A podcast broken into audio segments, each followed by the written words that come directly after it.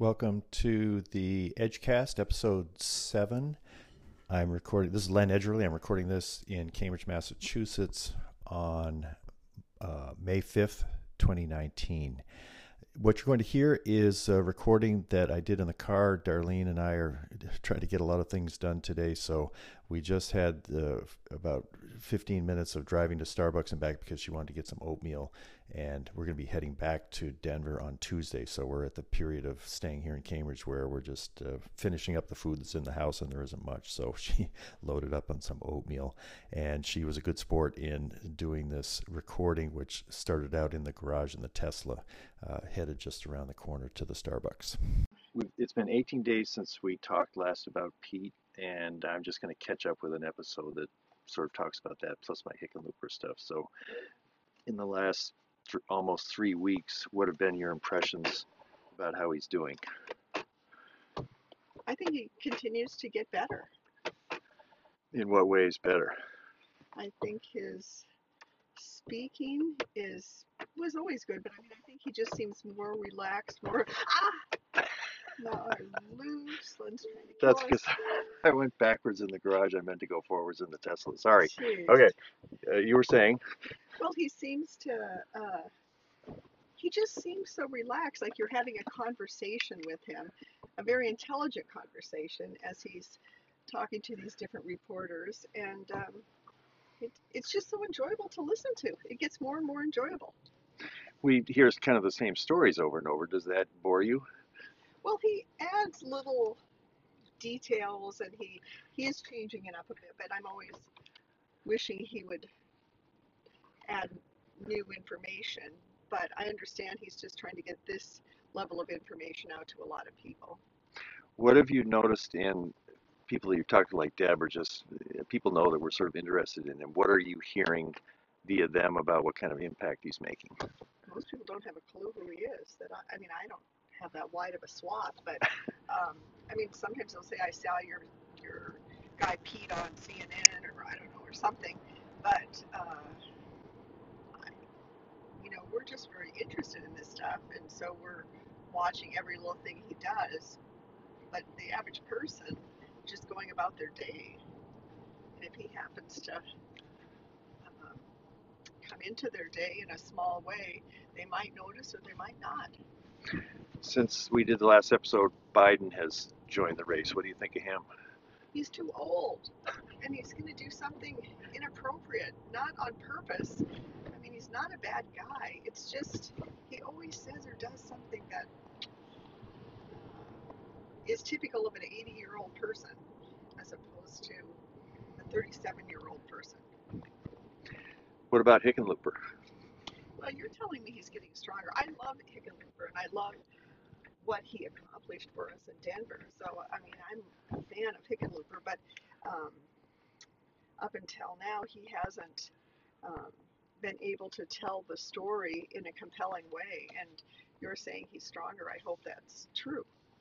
Yeah, he's. Uh, I think he's just been out there doing 14-hour days for about the last couple of months, and I, I was pretty impressed when I heard the interview with Jon Favreau on Pod Save America. So I'll have a link to that. We're going to take a break now. You're going to run in and get some oatmeal here at Starbucks. Thank you. You could just keep talking. I could just keep talking.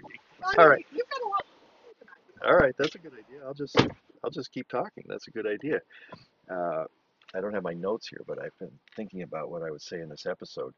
Uh, we have been following the way I every day my practice uh, very often is to just Google Buttigieg and and then look for the videos to see if there's any new uh, material that has shown up.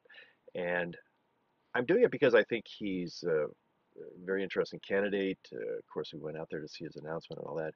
But I just find it pleasurable when I see him fielding a question, and even when I have heard the answer in some form very frequently, there's something about his voice, the cadence of his answers, the it, it's the words arrive as if they had been written, and yet it doesn't sound formal or stilted. It, uh, I, I think some of my pleasure in listening to him is, is simply his mastery of the language and his ability to speak extemporaneously. Uh, he's had some challenges lately that concern me, and and uh, it, it's been uh, people who are I consider them homophobic. They're interrupting rallies. He had a a good uh, retort at a rally in uh, let's see, it was in Iowa, Des Moines, and he paused. He let the person get led away, and then uh, he said something to the effect of, "The good news is that the state of my soul is is uh, a matter for my Creator, uh, but the Iowa caucuses are up to you." And you know, he practiced that. He was ready for it. There was a similar interruption I saw in his appearance at, at Dallas, and it's the same people. It's a well-known national organizer against abortion and I guess against gay marriage. And he's just following him around and creating these disruptions. And what bothers me is it's so easy for a single person in an event that hundreds of people can be attending merely by standing up and shouting to stop the uh, presentation uh, and have be led out in all of this. And it just puts you on edge. I, I, think that it's uh, there's a lot of power available to people who are willing to be that aggressive in trying to stop uh, somebody they, they really disagree with. And and the thing is, it's it's kind of ironic and uh, unsettling. Anybody that tried to do that at a Trump rally would come to uh, that there would be a dangerous thing to do because there would be probably physical uh, reaction much tougher than what these sort of gentle leadings of people out of the Buttigieg events. And so there's kind of a protection against that uh, in those settings. The people who go to a Buttigieg event, they're not likely to just take the matter into their own hands. And so that makes the interruption uh, much more, uh, I don't know, there's just more of an opportunity there. I, am sure Buttigieg's campaign will figure out a way to you know, there'll be a way to find out, okay, yeah, we got to go.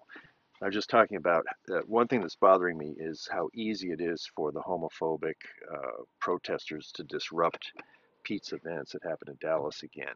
And, uh, you know, the people that go to those events aren't going to get physical like they would at a Trump rally. If you, but why would you want them to? Well, I wouldn't, except that I don't know how they're going to control the, the vulnerability of a Pete event if every time he talks somewhere, one of these 10 people that are tracking him can interrupt his talk for five minutes while they're let out, I think it just sets the whole thing on edge. It's it's a it's a very unsettling power that they have to. Uh, I, I don't know. I what do you think? I disagree because I mean I get that it sets it on edge, but the, if they know what's going to happen, then they can be ready to handle it. They can have people to escort them out. I think it's a statement of how they are handling situations like this, and each time it's a reminder that it's a reminder of the people that are out there like that and how un, uh, unrealistic. Sorry. Yeah. How um, how extreme they are. Yeah, how extreme they are. Mm-hmm. I mean, I think it just brings it into our attention because you and I, we, that's not a world that we are a part of, and so we don't have any experience with this. Yeah, and and it gives him a chance to. I mean, at the Dallas event, I didn't hear because these are all just people taking videos from their cameras. But apparently, at that event, he said that when I put on the uniform to serve my country in Afghanistan, part of the reason I was going was to to uh, defend people like this having free speech. Right. And uh, each time that he responds with uh, calmness uh, and, and, in a way that different than what Trump would be saying to, you know, haul him out, and if you hurt him, I'll pay your defense bills. You're getting a, a subtle but powerful Message. contrast. Yeah. yeah. I agree. Yeah. I mean, it's not. Certainly, you would Here, like to. It certainly you would like to have it not be happening, but the fact that it is happening, he can use to his advantage, and I think he is. Yeah. He's showing how calm and respectful he is, and um, he's making it part of his message. So uh, the Hickenlooper thing, I, you know, I'm glad to see John coming on stronger. In the last approximately two months since I've heard him, he's gotten so much better at articulating his story, and that's because he's been out there practicing it, which is what he said that he was going to do. He, I, I heard him early on say, "Look, I, I have experience I think matters. What I did in Colorado or what we did in Colorado. Uh, I'm not the greatest campaigner. I'm going to have to learn how to uh, do the poetry of this." Uh, and he was aware of it. No, we're going to. Isn't this way? Okay, sorry. And what I heard in this interview with Jon Favreau was a little poetry creeping in. But uh, and it, it, if he gets better at expressing himself, he's never going to be as good as Pete Buttigieg. He's he's just in a category of, of his own. But if if he were to, you know, noticeably increase his ability to speak smoothly and not get tangled up in uh, gotcha questions like he did about am I a capitalist, the thing that then starts having weight is his 12 years as a mayor and a governor. And in this interview, one question I think showed uh, the power of that experience. Favreau said, You attended uh, about 50 funerals when you were governor. What did you learn about that? And Hickenlooper, in, is sort of at his best. He didn't jump right in and say, Oh, I learned to be a sensitive person or this or that. He said, uh, you know, Obama came to two of those funerals, and uh, one after a fire and one after the Aurora shooting. And his ability to console people in that setting was remarkable. And uh, he just seemed to know what to say, when to be silent. And he said, I asked him afterward, how, how did you learn to do that? Is it a talent? And, and Obama said, no, it's not a talent, it's a craft. You learn how to be empathetic uh, in those situations. And uh, but it, it I thought it was, you know, Hickenlooper's response to that was to praise Obama and then to talk about what he learned, and then talk he talked very movingly about uh, what it was like to. One funeral was for somebody that had died in Afghanistan, and uh, but that was an example of him being very effective in talking about something very personal, and uh, and he he is able to talk about things like the fast track uh, light rail system in Denver, which is you know a multi-billion-dollar project done over several years. It, I think it puts Denver at the as one of the best uh, mass transit systems in the country. And he can actually talk about how I did that. Pete can talk about some very smart things he did about putting roundabouts in South Bend and, and some very smart uh, AI assisted water control things that saved the city a, a, lot of money. But he's he's talking about you know eight years of being mayor of a 100,000 city. Uh, he doesn't have any of the governor experience, and if Hickenlooper can Hickenlooper might be able to close the gap of being able to tell his message. Pete can't like automatically create another eight years of experience in which he gets to show or talk about things he actually did. I suppose that's true. We'll just have to see. It's so important um, people's perception and um, and who they who they like. I mean, I know that sounds crazy, but yeah. Yeah, I think that's right. So, uh, you know, the instant attraction of Pete that a lot of people feel, uh, that's that's important. I mean, I, I, think I think you're I think you're right about that. And sometimes Hickenlooper is able to do that, but uh, we'll just see how many people feel one way versus the other.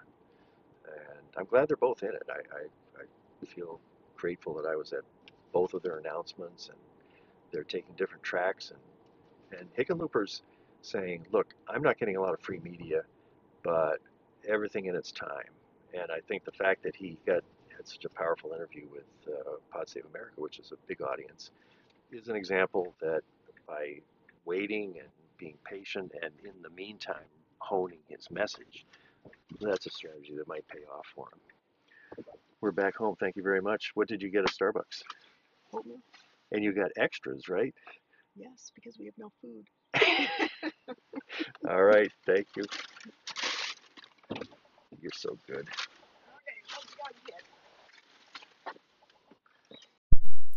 That's it for this episode of Edgecast. I hope to be resuming more regular uh, conversations, mostly with Darlene. I think having Darlene on the show is, uh, I, I love hearing what she has to say. I hope you do too. And then the overall plan for this podcast is very experimental. I, I we're certainly focused on politics at this point, but I can imagine that it becomes uh, broader in its topic area. My sister had an interesting bit of feedback when I was telling her about this the other day that uh, maybe there is kind of a form that's a memoir podcast, uh, kind of a memoir in the making, which is, I changed the description of this podcast as a result of that good feedback.